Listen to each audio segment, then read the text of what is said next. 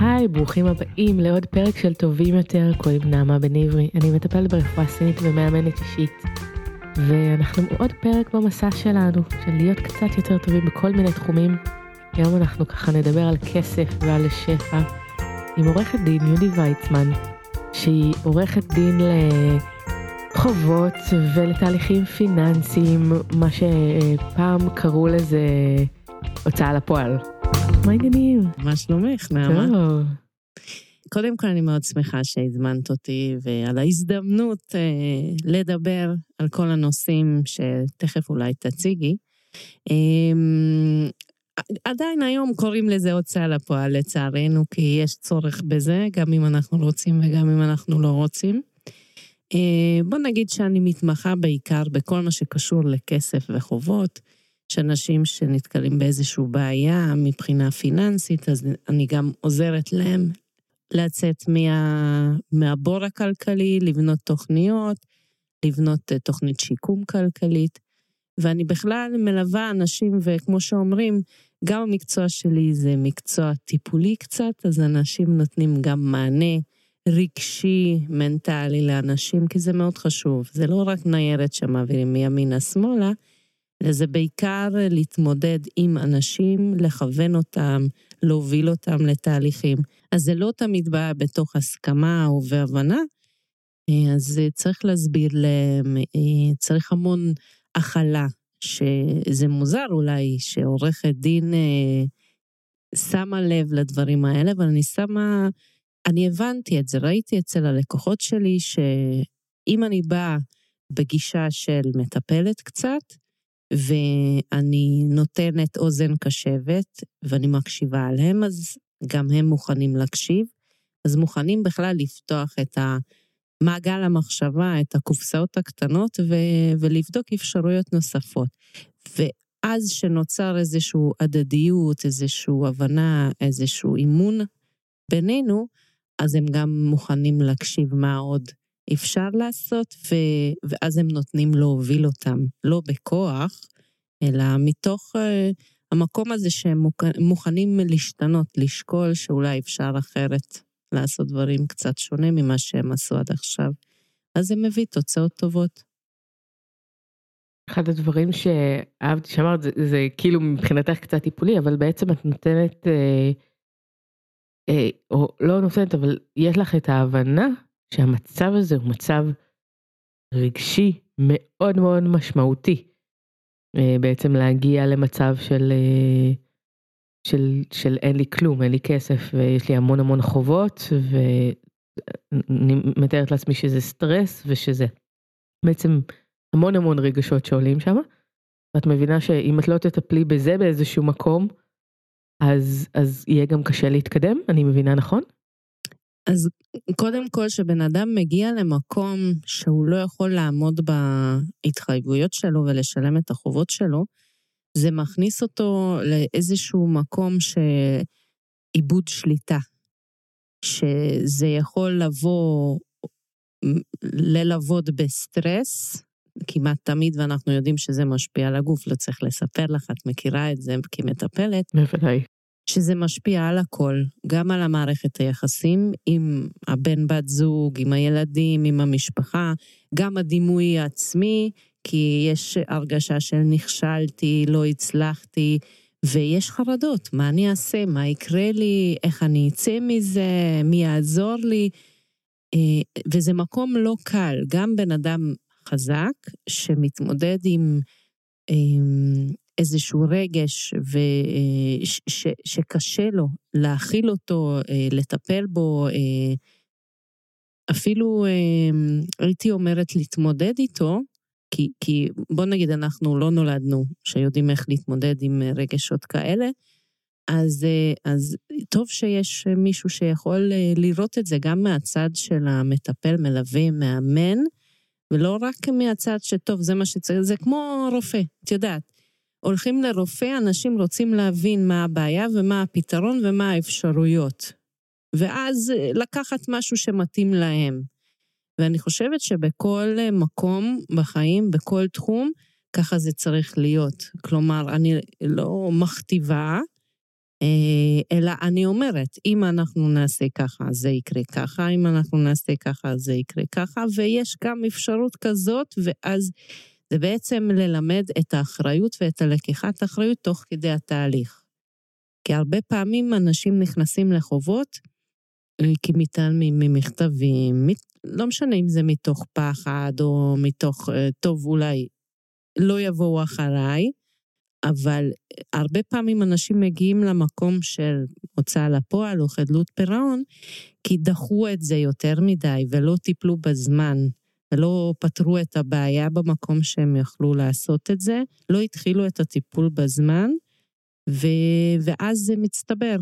ואז זה מגיע לאיזושהי נקודה שטוב, חייבים אה, עזרה חיצונית כי, כי אין ברירה. ואני אומרת, אפשר לקחת צעד אחד אחורה, ולבקש את העזרה עוד לפני. לא צריך להגיע למצבי קיצון כדי להתמודד עם זה, כי החיים מביאים את השיעורים ככה, מביאים בקטנה, וכשאנחנו לא מקשיבים ולא מוכנים להתמודד, אז מגיע הבום הגדול. ולא צריך להגיע לבום הגדול. אם אנחנו מוכנים להקשיב לעצמנו ולפידבקים שבא מהסביבה, אז אנחנו יכולים להבין שיש משהו שאנחנו צריכים להתמודד איתו כבר עכשיו, ולא לחכות שזה יהיה כבר יותר מדי מאוחר. קודם כל, כאילו, טוב, דחיינות, אנחנו יודעים שהיא תמיד אה, גרועה. אנחנו על אחת, על אחת כמה וכמה דחיינים כשזה נוגע לדברים שקשה לנו לעשות או להתמודד איתם. כסף, להיכנס לחשבון בנק, דברים כאלה, זה דפנטלי נמצא בתוך הקטגוריה הזאת, אבל אני חושבת שלפני זה עוד אמרת משהו נורא נורא חשוב על העיבוד שליטה. בעצם כשמגיעים לשלב הזה, או אפילו ממש נכנסים לתוך אה, אה, חדלות פירעון, אנחנו מגיעים למצב של שהחופש באיזשהו מידה נלקח. לא כלא, אבל יש ממש אה, סוגרים בפנינו דלתות במובן מסוים, נכון? נכון. לא כלא זה כן, זה רק בתקופה, את יודעת, במודרני זה לא כלא. עד עכשיו, לפני, בוא נגיד, ב... בתקופת הביניים זה היה עונש פיזי על הגוף.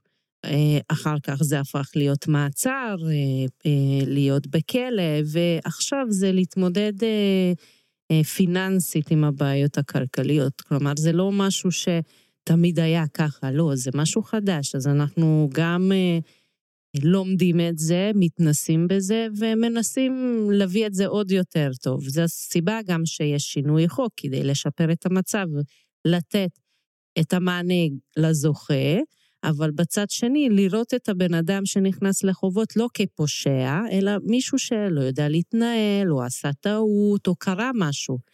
כי יכול להיות שבן אדם נכנס לחובות בגלל שקרה משהו בלתי צפוי. אה, זה יכול להיות בריאותי, זה יכול להיות תאונה, ולא היה לו הכיסוי, ואז פתאום עכשיו הוא צריך לשלם הרבה כסף. אז זה, זה לא האשמה שלהם, זה לא פושע שעשה משהו רע, זה, זה פשוט יכול להיות, זה, זה מגוון, זה יכול להיות הכל. אני, אני מאוד מסכימה עם העניין הזה שפעם זה היה ממש נחשב פשע, והיום כבר פשוט מבינים שזה איזושהי התנהלות לא נכונה, שמשהו שצריך ללמד, ובאיזשהו מקום גם לא מלמדים אותנו חינוך פיננסי.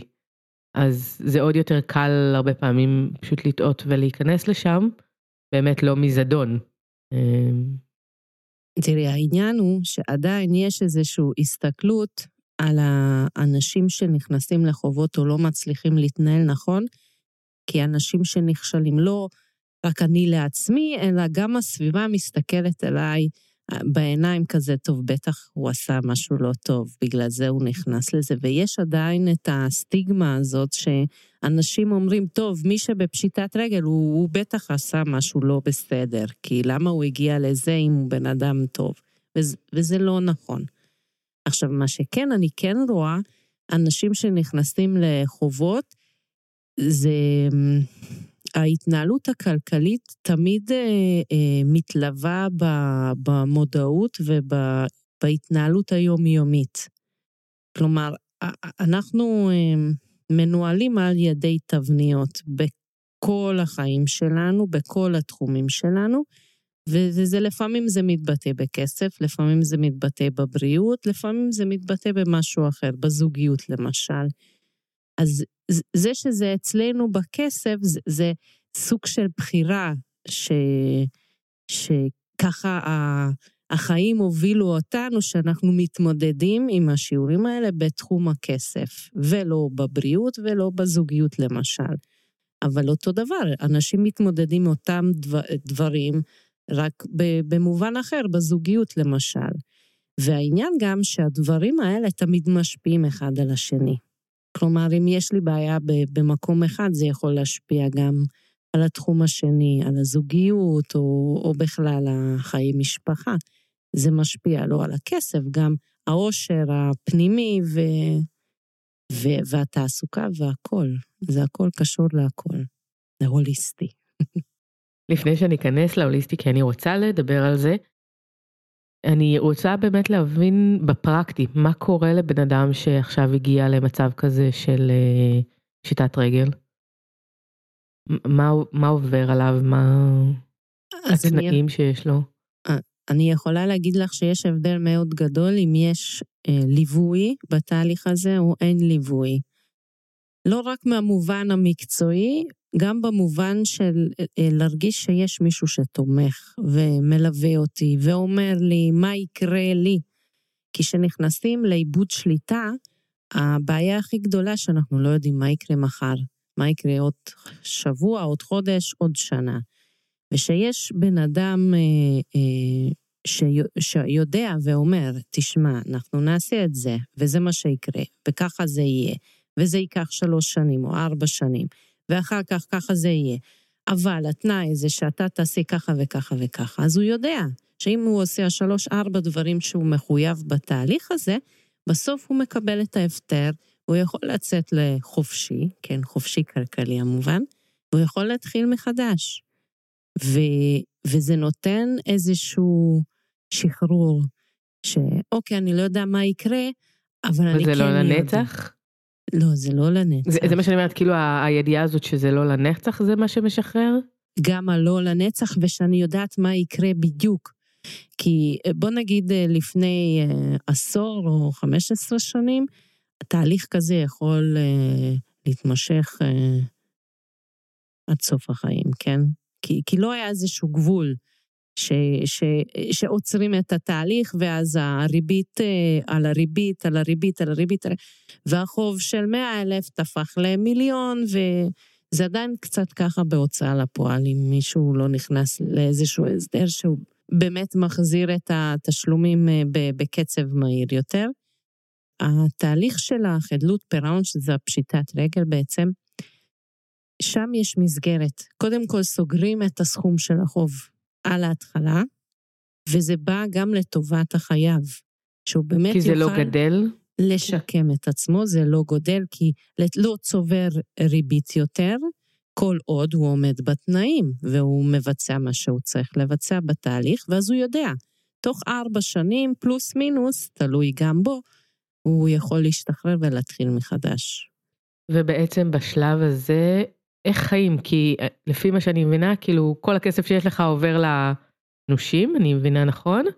ובעצם הבנק לא נותן הלוואות ואין לך כרטיסי אשראי, וכאילו, אז, אז איך מתקיימים במצב הזה? אז קודם כל אין אשראי, שזה לא רק כרטיס אשראי, זה גם בחשבונות בנק אין, אין יותר מינוס, אין צ'קים. כלומר, אני לומדת לחיות רק ממה שיש. אם אני מרוויחה עשרת אלפים שקל, זה מה שיש לי. עכשיו, לא לוקחים את הכל, כי לוקחים בחשבון את החיים, ואז קובעים את הגובה של התשלום בהתאם ליכולת שלי לשלם את החוב. כי למה נכנסתי למצב הזה? כי החוב שלי היה, התשלום החודשי היה גבוה מדי. אז הם לא יכולים לקחת יותר ממה שאני מסוגלת לשלם, כי המטרה זה להוציא אותי מהחובות ולא לסבך אותי עוד יותר. אז אם, למשל, אני מרוויחה עשרת אלפים שקל, והמחיה שלי זה ששת אלפים שקל, אז לוקחים את ההכנסה הפנויה, ומתוך זה הם גוזרים את החלק הזה שצריך לשלם. כמובן, לוקחים בחשבון כל מיני דברים. אם יש ילדים, הם צריכים טיפולים, תרופות, עניינים בריאותיים, אה, לימודים, את יודעת, ילד לא אמור לפגוע. נכון שתמיד יש פגיעה רגשית ו, וגם פיננסית, שהם לא יכולים לצאת לחו"ל, אה, הם לא יכולים להרשות לעצמם הרבה דברים, אבל הם יכולים להמשיך את החיים יחסית כרגיל, חוץ מזה שאין להם אשראי. אמ, אבל זו תקופה לא, לא פשוטה ולא קלה, הם צריכים לוותר על המון המון דברים, על החופש בחירה מבחינה פיננסית, הם לא יכולים להחליט פתאום אה, לקנות בית, כי הם לא יוכלו, הם... אה, ורוב ההכנסות שלהם הן מאוד מחושבות. מה שנכנס, הם צריך לתת דין וחשבון לאן זה יוצא, ואם יש הכנסה פנויה, אז צריך להיכנס לתשלום של החוב. כלומר, הם לא יכולים לצבור אה, חסכונות אה, או דברים אה, שאת יודעת, בן אדם רגיל מאוד רוצה. אבל מה שטוב, שזה רק לתקופה, ואחר כך יוצאים מזה. וכשיוצאים מזה, כאילו גם, אני יודעת שפעם, אני לא יודעת מה קורה היום, אבל פעם היה את המונח הזה של כאילו הבלקליסט של, של הבנקים, שנכנסת לשם ברגע שנכנסת לאיזושהי פשיטת רגל. גם הבנקים שולחים ומוציאים אותך מהרשימה הזאת, או שזה כבר לא ממש קורה? אה, זה בהחלט כן. היום, מ-2018, יש אה, את נתוני האשראי שלנו אוספים הבנקים ומעבירים לבנק ישראל, והוא מרכז את כל הנתונים האלה. זה גם בקשר להכנסות וגם בקשר להוצאות שלנו, ההתנהלות הכלכלית שלנו. וכשאדם יש לו תיק הוצאה לפועל, או הוא בפשיטת רגל, אז הבנק מיד מסמן אותו. וגם כשהוא מסיים את התהליך, זה לוקח זמן עד שהוא יכול לחזור למסלול הרגיל ולקחת אשראי, כרטיס אשראי, צ'קים ומינוס בחשבון. זה ייקח קצת זמן. עכשיו, אם יש לי חוב מול בנק מסוים, אני לא רוצה לציין שם של בנק, אז יכול להיות שהבנק הזה ישים אותי באיזושהי רשימה שגם אם אני אחזור חמש שנים אחרי התהליך, הוא, הוא לא רוצה לתת לי אשראי, כי הוא הפסיד כסף אה, על ההתנהלות שלי, אז הוא לא רוצה שאני אהיה לקוח אה, ש, שהסיכון הוא גבוה. למרות שבדרך כלל הם אוהבים לתת אשראי, כי אז הם מרוויחים יותר. כל עוד את משלמת. אבל ברגע שלמשל יש לך חוב של 300, ובתהליך אה, את החזרת 200, והם הפסידו 100 אלף על העסקה, אז, אז הם אומרים תודה רבה, אצלנו לא, לא רוצים. כלומר, יש להם את הזכות להגיד שהם לא מוכנים לתת ההלוואה, בגלל שהיה פשיטת רגל והם היו הצ, הצדדים ב, בעניין הזה. וזה מובן קצת. ואז מה קורה אם אף בנק בעצם לא מוכן לקבל אותך? לא, אחרי שהאשראי מתנקה, אז, אז זה כן אה, נותנים. עכשיו, גם בן אדם שבפשיטת רגל או, או בהוצאה לפועל, היום יש מנגנון אה, פיננסי שיכול לעזור להם לצאת מחובות. אה, הם יכולים לקבל מימון אה, אשראי חוץ-בנקאי, לא שוק אפור, אה, מוסד מסודר, אם יש להם נכסים, או מישהו יכול לעזור להם, כלומר, יש אפשרות מימון. אז אני בכלל לא ממהרת להכניס אנשים לחדלות פירעון, לפשיטת רגל, כי אני קודם כל בודקת אם יש אופציה אחרת, וזו החלטה שלפעמים זו החלטה נכונה, ולפעמים אפשר לנסות אה, קצת אה, להילחם על, על, על החובות האלה ולנסות לסגור אותם, כי זה משהו שאנחנו צברנו, אנחנו אמורים ללמוד מזה, שמה הטעויות שעשינו, ואז לצאת לדרך חדשה וללמוד מזה. רוב, רוב האנשים במדינה בעצם לא מגיעים למצב הזה, הכל כך חמור של או כמעט חדלות פירעון, או ואז את אומרת איזה שהם פתרונות בזק, או, או באמת המצב הזה של פשיטת רגל, אבל יש הרבה שנמצאים בכל מיני חובות. ואת גם יודעת להביא אנשים ולקחת אותם כאילו מהחוסר הזה לתוך השפע. דברי על זה קצת. אז אני, אני רוצה אה, להגיד משהו לגבי לא הרבה אנשים, יותר מדי אנשים במצב הזה, הרבה יותר ממה שאנחנו חושבים. אה, אפילו בסביבה הקרובה שלנו יש אנשים שיש להם תיקים שאנחנו לא מודעים לזה, כי אנשים גם מסתירים ולא מדברים על זה. כי יש כלומר- עניין של בושה, אמרת, וסטיגמות. ו- וגם, זה משהו אישי. כלומר, אה, את יודעת, אם, אה, זה כמו מחלה, את לא בהכרח אתה לא אה, הולך רצה. ומתקן ומפרסם את התיק הרפואי שלך. נכון, נכון. אמ, אז אני חושבת שיש הרבה יותר ממה שאנחנו חושבים. יש לזה אמ, סטטיסטיקה? יש לזה, אבל אה, אני לא ראיתי סטטיסטיקה אה, בתקופה האחרונה, כי בתקופת הקורונה וההשלכה לקורונה, אנחנו עוד, עוד לא רואים את הסוף, אנחנו רק מתחילים לראות את, ה, את העניינים. אה, אבל יש סטטיסטיקה מאוד מעניינת, ש-80 אחוז של אנשים שעברו פשיטת רגל, בתוך עשור עוברים את זה שוב. זה אומר שהם לא לומדים מהתהליך. כלומר, הם יוצאים מזה ועושים את אותן טעויות שוב פעם. שזה אומר שהסיבה שהם שינו את החוק ב-2019 והפכו את זה לחדלות פירעון ושיקום כלכלי, כי המטרה של המחוקק זה לתת עזרה למשפחות, לא רק לצאת מהחובות, אלא להשתקם וללמוד איך להתנהל נכון, כדי שלא יחזרו שוב פעם. טוב, אם זה היה אני, הייתי אומרת להם פשוט להתחיל חינוך פיננסי מגיל אפס, אבל...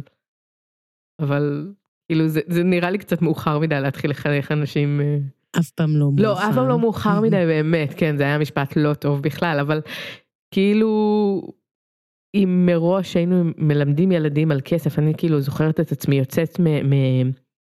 קודם כל פתחתי את החשבון בנק הראשון שלי כשנכנסתי לצבא, בעצם כשהתחלתי לקבל משכורת מהצבא, ולא הבנתי בזה בעצם כלום, לא ידעתי לק- לקרוא תלוש משכורת.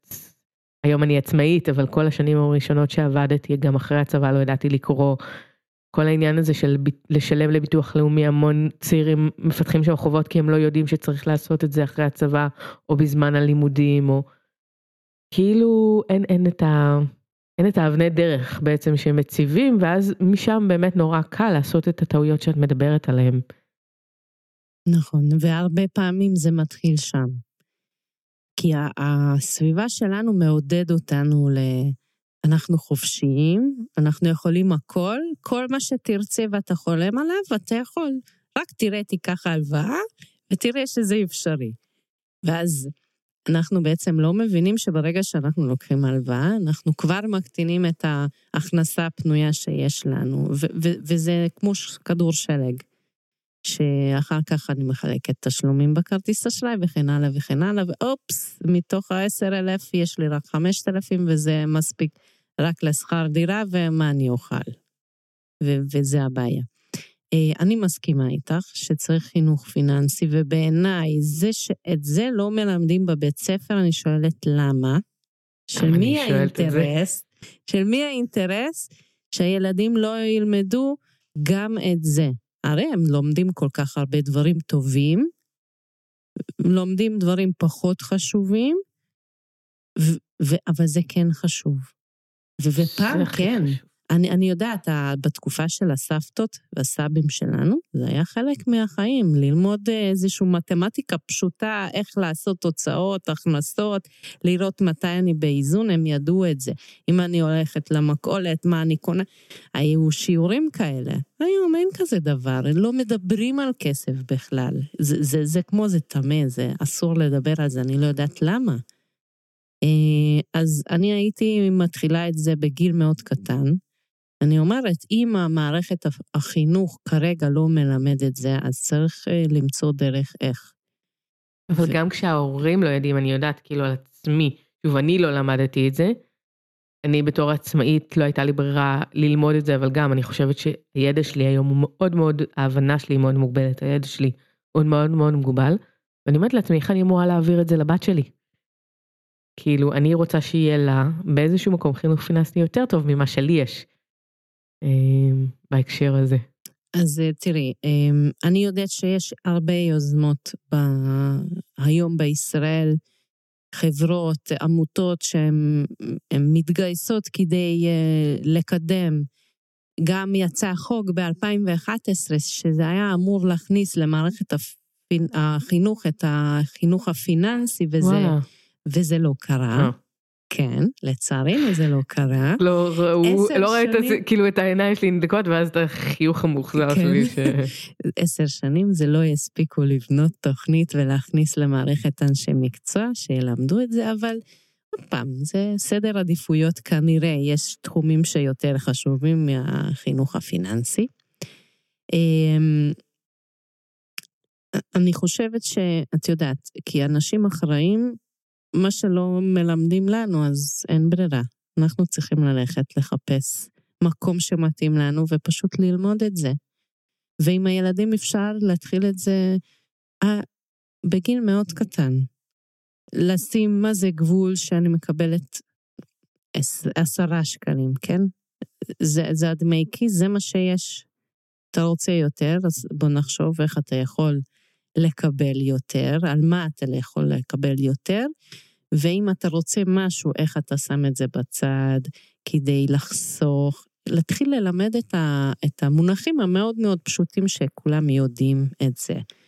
אה, ולאט לאט, אז הילד יודע, אוקיי, הוא רוצה משהו יותר גדול, אז הוא צריך לשים קצת כסף בצד, ו, ואפשר לעזור להם, טוב, אתה תשים חצי, אני אשלים לך את החצי, ש, שזה יהיה יותר מהר, שירגיש קצת אה, את התוצאה. שירגיש מה זה לצבור ריבית.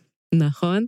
אמ, אבל אפשר גם, אם יש לי דמי כיס של עשרה שקלים, ואני רוצה גלידה, וזה עולה 18, אני לא יכולה לקנות, מה לעשות? אז אולי אני אחכה עוד שבוע, שיהיה לי 20 ואז אני אוכל ללכת, או אולי אני אקנה קופסה בסופר, שזה עולה 9 שקלים, ואז אני יכולה לקנות. כלומר, להתחיל ל- ללמד אותם, אוקיי, בוא, בוא, בוא נראה מה אפשר. לא להיות ב, אוקיי, זה לא אפשר, אבל מה כן אפשרי, ואתה תבחר. אתה רוצה לחכות, לא רוצה לחכות, אז זה מה שאפשרי כרגע. ואז הוא גם לומד להחליט, הוא גם לומד לשקול, והוא גם לומד אה, להשוות בין הדברים, מה יותר כדאי לו, מה לא כדאי לו, והוא לומד מתוך ההתנסות, וזה, וזה מאוד חשוב. זה נשמע גם להתנסות. בסוף, גם מה שאת עושה עם המבוגרים בעצם. כן. נכון. כאילו במידה כזאת או אחרת, לא? כ- אה, אני, אני תמיד אומרת שתמיד יש אינסוף פוטנציאל, אינסוף אפשרויות. התפקיד שלי מעבר לזה, ללמד אותם מה ואיך לעשות, זה לפתוח את העיניים. שזה שאנחנו חשבנו שככה זה עובד וככה זה צריך להיות, יכול להיות שיש עוד מיליון דברים אפשריים, רק צריך להתחיל להסתכל ימינה ושמאלה, ולא רק תמיד קדימה. ואז אה, אנחנו יכולים למצוא פתרונות שלא חשבנו שזה אפשרי. אפשר, אה, שאלתי את זה קצת מקודם בצורה אחרת, אבל אני אשאל שוב, אפשר לה- להגיע באמת ממצב של חובות, אה, שוב, ברמות כאלה ואחרות למצב של, של שפע כלכלי אמיתי? קודם כל, בעיניי שפע זה, זה לא תמיד קשור לכסף. אני יכולה להרגיש אהבתי. בשפע ו, ולהרוויח רק 5,000 שקל ולגור בבית, אה, את יודעת, קטן, חמוד, אבל זה מספיק לי, אז אני חיה בשפע. אני לא חיה בשפע שאני מרוויחה 50, ויש כאלה שמרוויחים 100 והם לא חיים בשפע, כי הם רק רוב, רוב, רודפים הם. אחרי הכסף, וזה אף פעם לא מספיק. אז אין להם שפע, למרות שמבחינת כמות הכסף יש להם המון.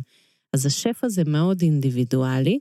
אני חושבת לחיות בשפע זה לעשות את התהליך הפנימי עם עצמנו, ולהסתפק במה שאנחנו באמת צריכים ורוצים, ולא לחיות את החלומות של אחרים. אה, שכולם רוצים אה, סתם לנסוע לאיזשהו מקום, אני גם לא אציין את המקום הזה. אז, אז אני גם חייבת. לא, לא בהכרח, יכול להיות שזה לא מעניין אותי, יכול להיות שללכת אה, לטיול ליד הכנרת זה הרבה יותר טוב לי, כיף לי, מספק אותי, אז, אז, אז מה? וזה עולה לי 200 שקל של דלק וכניסה, ושם זה יעלה לי 20 אלף שקל. אז אני חושבת שאני צריכה קודם כל לשאול את עצמי מה אני באמת רוצה, מה, מה עושה אותי מאושר, ולא לוותר על הסקרנות אם אני רוצה לנסוע לאנטארקטיקה, סבבה, אז, אבל בואו נתארגן לזה. לא ניקח, אה, נגייס את האשראי ו- וניסע על הלוואות. ומה. שיהיה יהיה. נכון, וגם, אני תמיד אומרת, אם אנחנו רוצים להיות חכמים, זה לחשוב איך אני יכולה להשיג את הכסף בלי שאני אשלם את זה. לא הבנתי את המשפט הזה, תגידי אותו עוד פעם. אוקיי. שאני רוצה להשיג משהו שהוא קצת יותר גדול ממני, מהיכולות שלי, אני צריכה לחשוב על דרכים יצירתיות, איך אני יכולה לגייס כסף ממקורות אחרים, שזה לא משהו שאני צריכה לעבוד בשבילו קשה. סתם, אני נותנת לך דוגמה. כן, זהו, זה באוויר. תני לי דוגמה, כי זה נשמע טוב okay, אוקיי, מדי. כן. Um, למשל, אני, אני יכולה לתת דוגמה של בעלי, שעכשיו הוא רוצה לנסוע לטפס על הקילימנג'ארו, שזה לא טיול כל כך יקר, אוקיי? אבל אמרתי לו, אולי תבדוק, הרי אתה רופא, ואתה רופא שיודע לתת עזרה ראשונה, ואתה רופא מבצעי, שבצבא אתה ממש אה, עושה ניתוח על הכביש. אז, אז תבדוק, אולי בתור רופא. באיזה משלחת... אתה יכול לבוא, כמקצ... כ... כאיש מקצוע, לתת את החלק שלה, שלך, ו... ובתמורה אתה מקבל איזושהי הנחה, איזושהי אפשרות נוספת, אני לא יודע, כאילו, למה לא לבדוק ולשאול? אולי זה כן אפשרי. ואז אני יכולה להגיע לכסף ש... שלא אני מגייסת, לא לוקחת ממקום אחר, אבל אני יכולה לקבל איזושהי הנחה בגלל שמה שאני יודעת, או, או וזה יכול להיות בכל מיני מקומות כאלה, או להתנדב במשהו ואז תמורת זה אני מקבל, זה הברטר מתבסס על זה. בוא אני אתן לך משהו, ואת גם תתני מה שאני רוצה, וזה טוב לי וזה טוב לך, ולא עובר כסף. זה הווין ווין ווין. לגמרי. ואני חושבת שזה ש... גם סוג של שפע בעצם. ברור, אבל זה לא קשור לכסף. כלומר, יכול להיות שמה שאני נותנת לך זה קצת פחות ממה שאת נותנת לי, אבל התחושה שלי זה סיפוק 100% ושלך סיפוק 100%, אז גם אם על האגורה זה לא אותו דבר, אנחנו מאושרות ו- וטוב לנו ככה, אז, אז זה בסדר. כלומר, לא צריך תמיד לעשות את החישוב על האגורה. ועוד פעם, השפע זה לא תלוי בכמות של הכסף, אלא אני חושבת מי שרוצה להיות בשפע זה צריך להיות שפע פנימי, ולפתוח את הראש, למצוא אפשרויות שלא חשבנו עליהן, כי ככה בא השפע. שאני יכולה להרשות לעצמי, סתם אני אתן לך עוד דוגמה. מישהי רצתה לנסוע ל... ל... ל... אני לא זוכרת לאן, למזרח הרחוק אה, לאיזושהי מדינה, שעלה גם כן איזה 40 אלף שקל. ו... והיא הייתה במודעות גבוהה, והיא הביעה איזושהי כוונה ליקום, שהיא מאוד רוצה לנסוע, היא לא יודעת מאיפה היא תגייס את הכסף, אבל היא רוצה. היא רוצה את זה והיא מוכנה, וזה יהיה לה טוב בגלל ההתפתחות שלה, כי היא תהיה במקומות ש, שמבחינה רוחנית זה יקדמו אותה, וכן הלאה וכן הלאה. ושבוע אחרי קיבל הודעה, קיבלה הודעה שהקרן השתלמות שלה אמורה להשתחרר, ו, וזה מכסה את הטיול שלה. כלומר, לפעמים אנחנו לא יודעים מאיפה זה מגיע, וזה גם לא משנה מאיפה זה מגיע. זה יכול להיות מתנה, וזה יכול להיות משהו שאנחנו חסכנו ושכחנו, או זה יכול להיות שפשוט מישהו מוכן לתת לנו איזשהו חלק ש... שלא חשבנו, אבל אם לא שואלים ולא בודקים, אז זה לא יקרה. תחזרי רגע לנקודה הזאת שאמרת, שאנחנו, איך אמרת את זה? שאנחנו שולחים את הבקשה ליקום? זה חלק גדול משפע, לא? אמ, אה, מה הכוונה חלק גדול משפע? אני שואלת אותך, למה את מתכוונת? כאילו, יש כאלה שיקראו לזה זימונים, יש כאלה שבאמת יגידו, אני שולח בקשה מסוימת, או אני אומר מה אני רוצה, ואני והיקום יוצרים את זה יחד, כאילו, יש בזה איזה... אוקיי. אה, כאילו לא להשאיר אולי את הבקשה הזאת אצלי, אלא כאילו לראות ביקום, משתמש במילה יקום, אבל יש כאלה שהסתכלו על אלוהים, או מה שכל אחד מאמין בו, המקום הזה של היצירה המשותפת. אוקיי, אז אני אגיד קודם כל שזה עובד. מי שמתלבט אם זה עובד או לא עובד, זה עובד. אבל הייתי אומרת את זה שזה לא לשלוח בקשה, זה להיות חלק מהזרימה של היקום, ולחיות בתוך המקום הנכון עבורי. כשאני שלמה עם עצמי, ואני עושה את הדברים מתוך אה, הבנה ושמחה, ו, ו, ובאמת אני שלמה גם עם ההחלטות, גם עם העשייה שלי, אז אה, היקום מתגייס לטובתי. כלומר, אם אני בדרך הנכונה לי, מה שאני מתח... התחייבתי, הרי אני לא סתם פה, אני באתי ללמוד פה, אה, להתנסות, אה, לחוות חוויות, אה, להגיע למסקנות, כן? אמ, ואם אני בדרך שאני החלטתי לעצמי שזה מה שאני רוצה, אז הסביבה בהרמוניה איתי.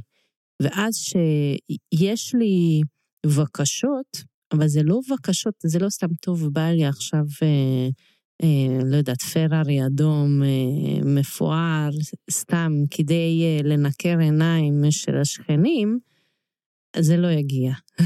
אז מתי זה יגיע? באיזה סוג ש, בקשות? שזה, שזה ב, באיזון עם מי שאני ומה שאני עושה.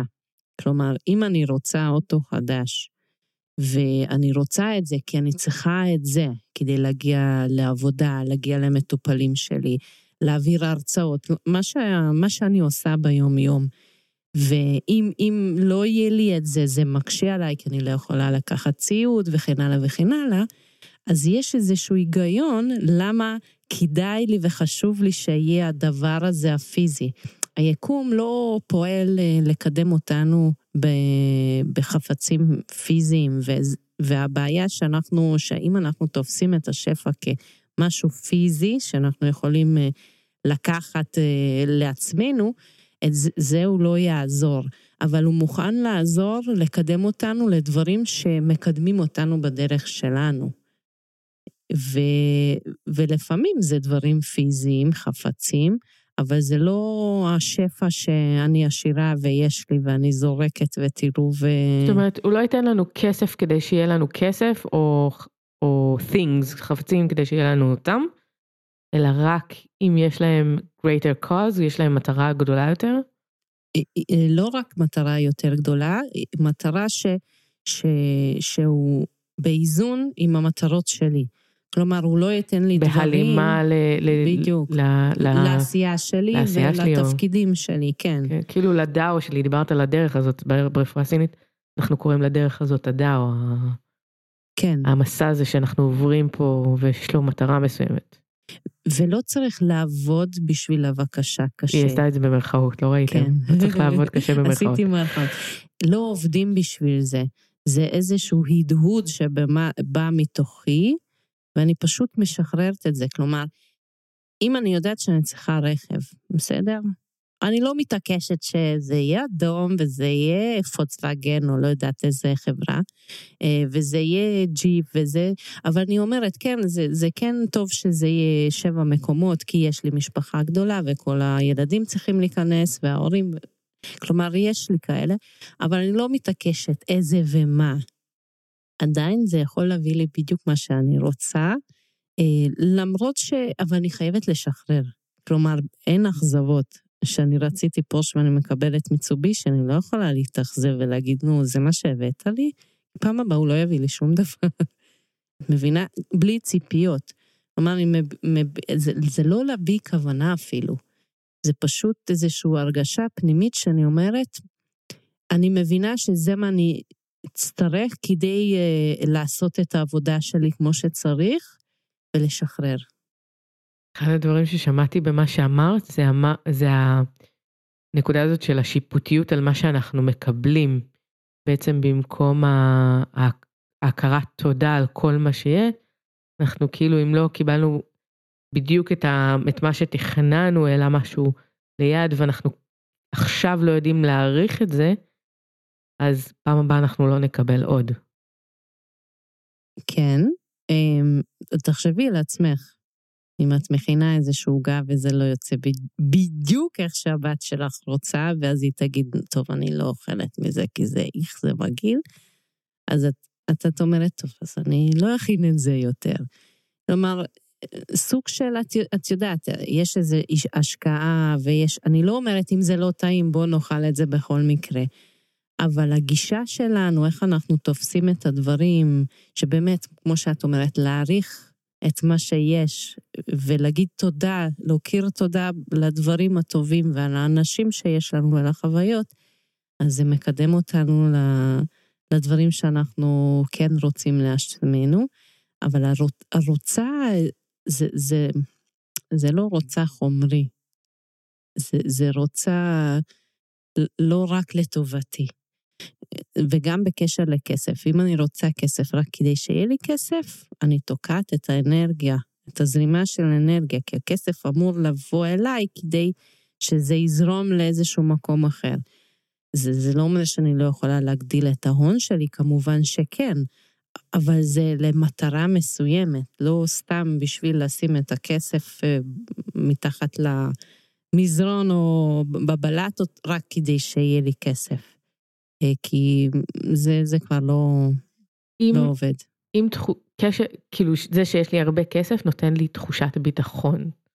אז התחושת ביטחון זה משהו שהוא מטרה מספיקה, או שזה צריך גם באמת לצאת? כאילו הכסף שנכנס צריך לצאת. אה, זו שאלה טובה. אני חושבת שאם אני מכירה את עצמי, ויש לי ביטחון בעצמי וביכולות שלי, אני לא צריכה את הביטחון של הכסף. כי אז אני יודעת שאם אני אצטרך, אני אמצא את הדרך איך. ואז אין לי צורך שיהיה לי בחשבון בנק 20 אלף שקל, שזה סתם יושב שם, כי אני יודעת, אני, אני זה תהליך שצריך לעבור, אבל זה השחרור המלא, שגם שאין לי, אני יודעת שהכל יהיה בסדר, לא מהמקום טוב, זה יהיה בסדר, אל תדאגי, יהיה בסדר. לא, אני יודעת שזה יהיה בסדר, כי אני יודעת שאם אני אצטרך, אני אקבל את הדרך איך לפתור את הבעיה, להשיג את המטרה, ואז אני יכולה לשחרר, כי אין לי צורך להחזיק משהו, כי אני לא צריכה את זה כרגע. וזה גם כנ"ל החפצים. זה, את יודעת, יש אנשים שאין להם גינה, אבל הם רוצים שיהיה להם את כל הכלים לגינה. למה? אם, אם יהיה לי גינה, אז אני אלך. אני אולי אבקש מהשכנים, אני אשיל את זה מאיזשהו מקום. לא חייבת בהכרח לקנות ו- ולהחזיק, אם, אם זה לא משהו שאני באמת צריכה, ואני חושבת שרוב האנשים נכנסים לחובות כי יש להם המון חפצים שהם לא באמת צריכים, וזה בזבוז כסף, וזה לא משנה אם זה באוכל או במשחקים או בבגדים או בטיולים או בספרים. קונים, קונים, קונים, קונים רק כדי לקנות, רק שיהיה להם, שירגישו, אה, זה גם שלי, זה גם שלי, זה גם שלי, ו... אני יותר מאושרת כי יש לי עוד משהו על המדף? אני לא חושבת. היה לי צמרמורת כשאמרת את הדברים האלה.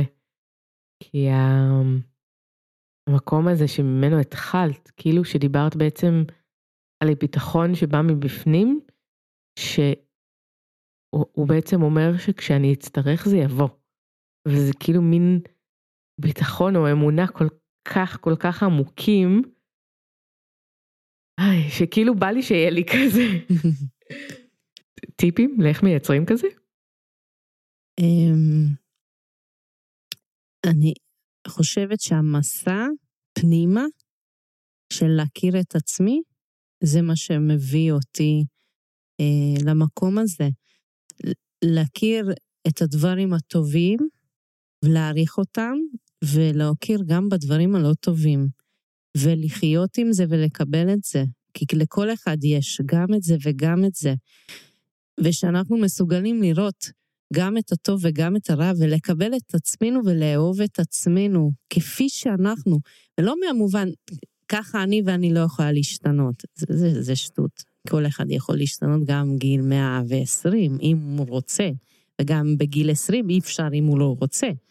אז אה, אם, אם אני מקבלת את עצמי בשלמות שלי, ואני אומרת, אני, יש לי משפט שאני מאוד אוהבת, אני עושה את הכי טוב שאני יכולה. ברגע הזה.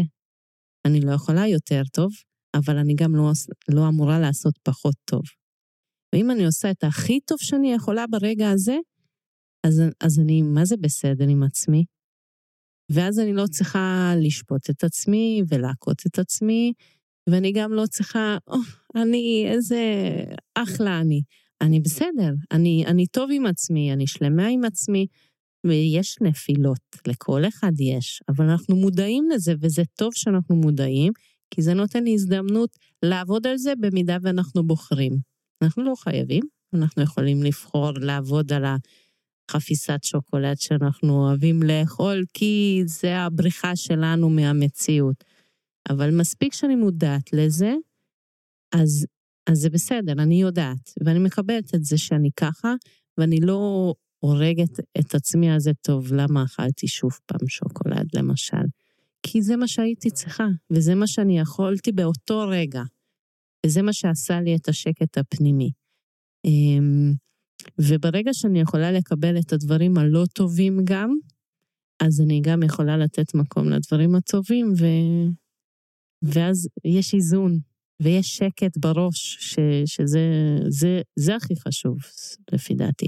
וזה השפע האמיתי, לא הכסף והחפצים וה...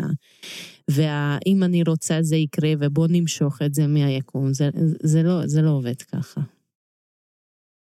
אני כל כך נהנית מהשיחה הזאת, כי היא באמת שיחה על כל כך הרבה דברים חשובים, ובא לי לשאול לך בעצם כאילו, איפה התחיל הרומן שלך עם הדבר הזה?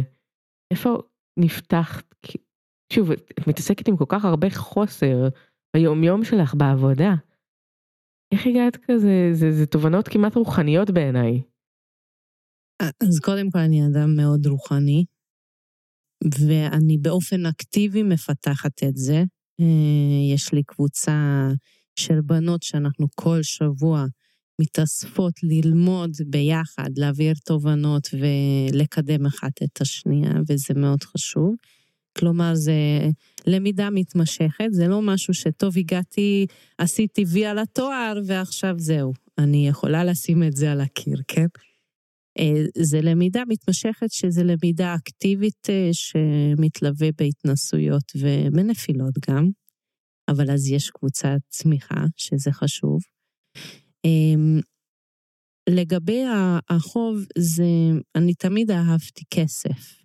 אה, להתעסק עם כסף, לספור כסף, גם כשהייתי קטנה. לסבתא שלי הייתה חנות, אז הרבה פעמים הייתי שם, עבדתי אצל הבני דודים, תמיד זה עניין אותי. לא מהמובן ש... אני לא יודעת, אני אהבתי את הסביבה של למכור, לתת שירות, לקבל כסף, לספור את הכסף, כל הדברים האלה, להתנהל עם הכסף, אני מאוד אהבתי. וה... התחום המקצועי שלי גם התפתח לכיוון הזה. גם בלימודים המשפטיים לקחתי קורסים שהיו קשורים לכסף ולכלכלה, לסטטיסטיקה ובכלל. וגם במהלך הלימודים עבדתי במוסדות פיננסיות, בבנקים, עבדתי גם בגבייה, כלומר, אני הכרתי את התחום הזה מכל הכיוונים, הלא משפטיים גם, למובן הפרקטי. וזה לא בא ביום אחד. כלומר, גם לי היו הרבה התנסויות לכמה וכמה כיוונים, אבל אני מודה על, הכ... על ההתנסויות האלה, כי הם עזרו לי לחבר את הכל ביחד, ועכשיו להוציא את זה לפועל. ואם היה חסר חלק אחד קטן, יכול להיות שלא יכולתי לעשות מה שאני עושה היום. אז אני גם אה, רוצה להעביר איזשהו מסר שכל מה שאנחנו לומדים, אנחנו לא סתם לומדים. כל עבודה שאנחנו עושים, אנחנו לא סתם עושים. באיזשהו מקום זה חלק מאיתנו, וזה ידע שאנחנו צוברים, זה ניסיון ש, שאנחנו יכולים להשתמש בזה. זה משהו שלא סתם על המדף. אה, ואני פשוט חיברתי. כל מה שקורה לנו זה איזשהו שיעור אה, שהיינו צריכים לעבור. נכון. את יכולה לספר באמת, אמרת, היו, היו רגעים בחיים, אה, מקרים כאלה ששם ממש היה שם איזשהו רגע שאת זוכרת שלך נפל האסימון לגבי שפע. משהו שם שעשה אצלך ככה את ה... אמרת, כאילו, בתור ילדה מאוד אהבתי גם להתעסק עם כסף, אבל באיזשהו שלב התחלתי להתעסק גם עם ה... סביב הרוחניות של זה. אז כאילו, את זוכרת איזה רגע שם שהפיל לך את האסימון שזה... ש, שצריך לעשות גם את העבודה הזאת? אמ, הייתי אישה צעירה שראית את הסרט של, אה, אמ, ברח לי השם, הסוד. וזה פתח איזשהו דלת של אה, הסתכלות. ואיך שהתחלתי אה, להתעסק עם הרוחניות, כי באמצע העבודה המקצועית שלי עשיתי הפסקה של שנה וחצי, ופשוט הלכתי אה, ללמוד להיות מטפלת, כי אני הבנתי שאני לא יכולה לתת מענה רגשי לאנשים שהם צריכים, ולא ידעתי מה ואיך לעזור להם. ואמרתי, אני חייבת ללמוד את זה, כדי שאני אוכל לעזור להם. וכשהתחלתי את המסע הרוחנית שלי, ההתעוררות הרוחנית, כמו שאומרים, אז אני הבנתי שהסרט הזה זה כמו רבע מהאמת. יש שם חלקים מאוד מאוד חסרים. כי זה לא מספיק שאני רוצה משהו ואני מדמיינת ואני מחזיקה את התמונה, זה לא מספיק. זה לא מספיק. ואז uh, התחלתי לחקור, וזה העניין שהיה תקופה ארוכה של שנה וחצי, שחקרתי וחקרתי וחקרתי וחקרתי, ראיתי סרט אחרי סרט אחרי סרט אחרי סרטונים והסברים ו... הכל, מה שקשור לעולם שאנחנו לא חושבים עליו, לא, לא, לא הנסתר, כמובן, על, על האמת. אני חיפשתי את האמת שלי, האמת הפנימית שלי, כי אני הבנתי שאם אני לא מוצאת את האמת הפנימית, לא יהיה לי מצפון שיכוון אותי לאיזה, לאן ללכת, ואני חייבת את זה. היום יש לי את זה, ו- וזה מה שעוזר לי בעצם בכל דבר, ו- ואני פשוט עשיתי תהליך. ואת זוכרת בתוך התהליך הזה איזשהו רגע או איזשהו מקרה שפתאום אמרת, וואלה, כאילו, עכשיו אני שמה לב שיש לי את ה... לא, זה... החלק הפנימי זה, הזה שזה נבנה לאט לאט. זה נבנה, והרגעי וה, אהה כזה, הוואו, פתאום הבנתי משהו, זה קרה המון. ברגע שהתחלתי לחקור את העולם, ואת עצמי, אז, אז יום אחרי יום זה וואו, וואו, כזה. אה, זה, זה לא משהו אחד ספציפי, זה הרבה רגעים כאלה, וכל רגע כזה פתאום מוריד עוד איזושהי שכבה ש, ששמנו על עצמנו והסתרנו את עצמנו, ועד שאנחנו מגלים את מה שיש שם בפנים. מה היית ממליצה לאנשים? כאילו אם, אם יש דבר אחד שהיית אומרת, אני עכשיו, יש אני יכולה להגיד את זה. ולהגיד, ו- ואני חושבת שזה מה שיעשה שינוי בעולם. טוב, אני, את יודעת, שינויים בעולם. אני לא, חושבת... לא, כאילו בעולם של האנשים, כן. בעולם הפנימי שלהם. נכון. השינוי זה תמיד בא מבפנים, זה אף פעם לא חיצוני. אה, יש לי משפט שאני מאוד אוהבת, ואולי זה יכול לעזור, שאם יש רצון, תמיד יש פתרון. כלומר, אם אני רוצה לשנות, להשיג משהו, תמיד יש את האיך, אבל לא להתמקד באיך, לתת לסביבה להביא לנו את האיך. אני אתן לך דוגמה, חיפוש עבודה, בסדר? מישהו רוצה לעבוד, ואז הוא, הוא מפוקס ש, שהוא חייב למצוא את העבודה הספציפית ואז הוא בעצם מצמצם את כל האפשרויות הנוספות, ויכול להיות שמשהו אחר היה הרבה יותר טוב בשבילו. אז ה... לא, לא להתמקד באיך, אלא במה. ו... ואם אני יודעת מה אני רוצה, האיך יבוא. זה יבוא. ולסמוך על זה שתמיד יש פתרון. אין כזה דבר, אין, אין, אין, אין איך אומרים, כביש חסום. אין כזה דבר. רק אני, אם אני לא חוסמת לעצמי, אני חוסמת רק אם אני נתפסת באיזשהו דרך ש, שזה לא באמת טוב לי, ואז אני עומדת שם, אני לא מצליחה לצאת משם. אז זה המשפט שהייתי אומרת, שאם יש רצון, תמיד יש פתרון. מעניין, זה כאילו קצת הפוך למה שאומרים היום, כאילו אומרים, תבקש משהו נורא ספציפי, תהיה נורא, גם כשהם מזמנים, תהיה נורא ספציפי בבקשות שלך. זה נכון, ו... את מתמקדת במה. אבל לא באיך. את האיך כן. צריך לשחרר. אבל אנחנו בעיקר שואלים איך, איך אני עושה את זה? איך אני מגיעה לקהל יעד שלי? איך אני משווקת? אני מדברת על העולם שלי כמובן. איך אני אה, מפתחת את העסק? איך, איך, איך? כאילו, אנחנו כל הזמן מתעסקים עם האיך, ומה שאת אומרת זה עזבו את האיך, כאילו, זה, זה, זה לא העיקר. זה, נכון, זה, זה, הכוונה, תעזבו את האיך, זה, טוב, זה לא בוא תרימו רגל וזה יבוא, לא. זה תנסו את זה, זה לא עובד, אז תנסו את זה, זה לא עובד, אז תנסו את זה. ו- ומשהו יכוון אתכם, כלומר, לא, לא להיות מפוקסים רק uh, לשחרר, אוקיי, זה לא עובד, יאללה, אז בואו ננסה משהו אחר. וזה עובד קצת, אז בואו נוסיף עוד משהו שעובד קצת ועוד קצת ועוד קצת, ואז זה יעבוד uh, ביחד. אז הקהל זה, אני, אני בעד המאוד ספציפי, כי זה המה. אבל איך אני מגיע? יכול להיות שלי מתאים טיק טוק, ולזה מתאים אה, וואטסאפ, וזה מתאים אה, פייסבוק, וזה מיילים. בסדר, כל אחד ומה שמתאים, וצריך למצוא את האיך, אבל צריך להתנסות כדי לדעת מה האיך שלי. נהדר. אנחנו כבר ממש לקראת סיום. אני אשמח שתספרי על הפודקאסט שלך. אה, אוקיי, המטרה של הפודקאסט זה לתת את הערך הנוסף ללמידה. גם כשאני מלמדת ומלווה אנשים, אני, אני אגיד ככה, יש את המרכז הפיננסי, שזה בעצם התוכן המקצועי.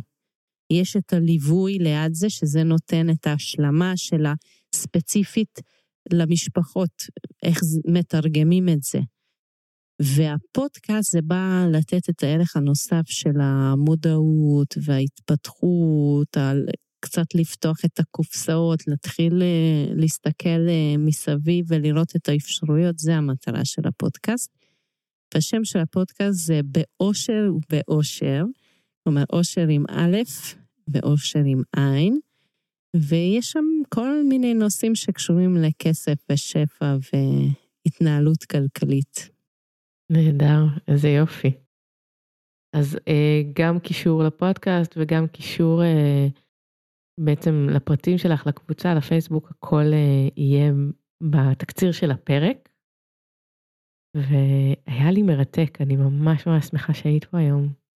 תודה שהזמנת אותי. תודה לך, ביי. ביי להתראות.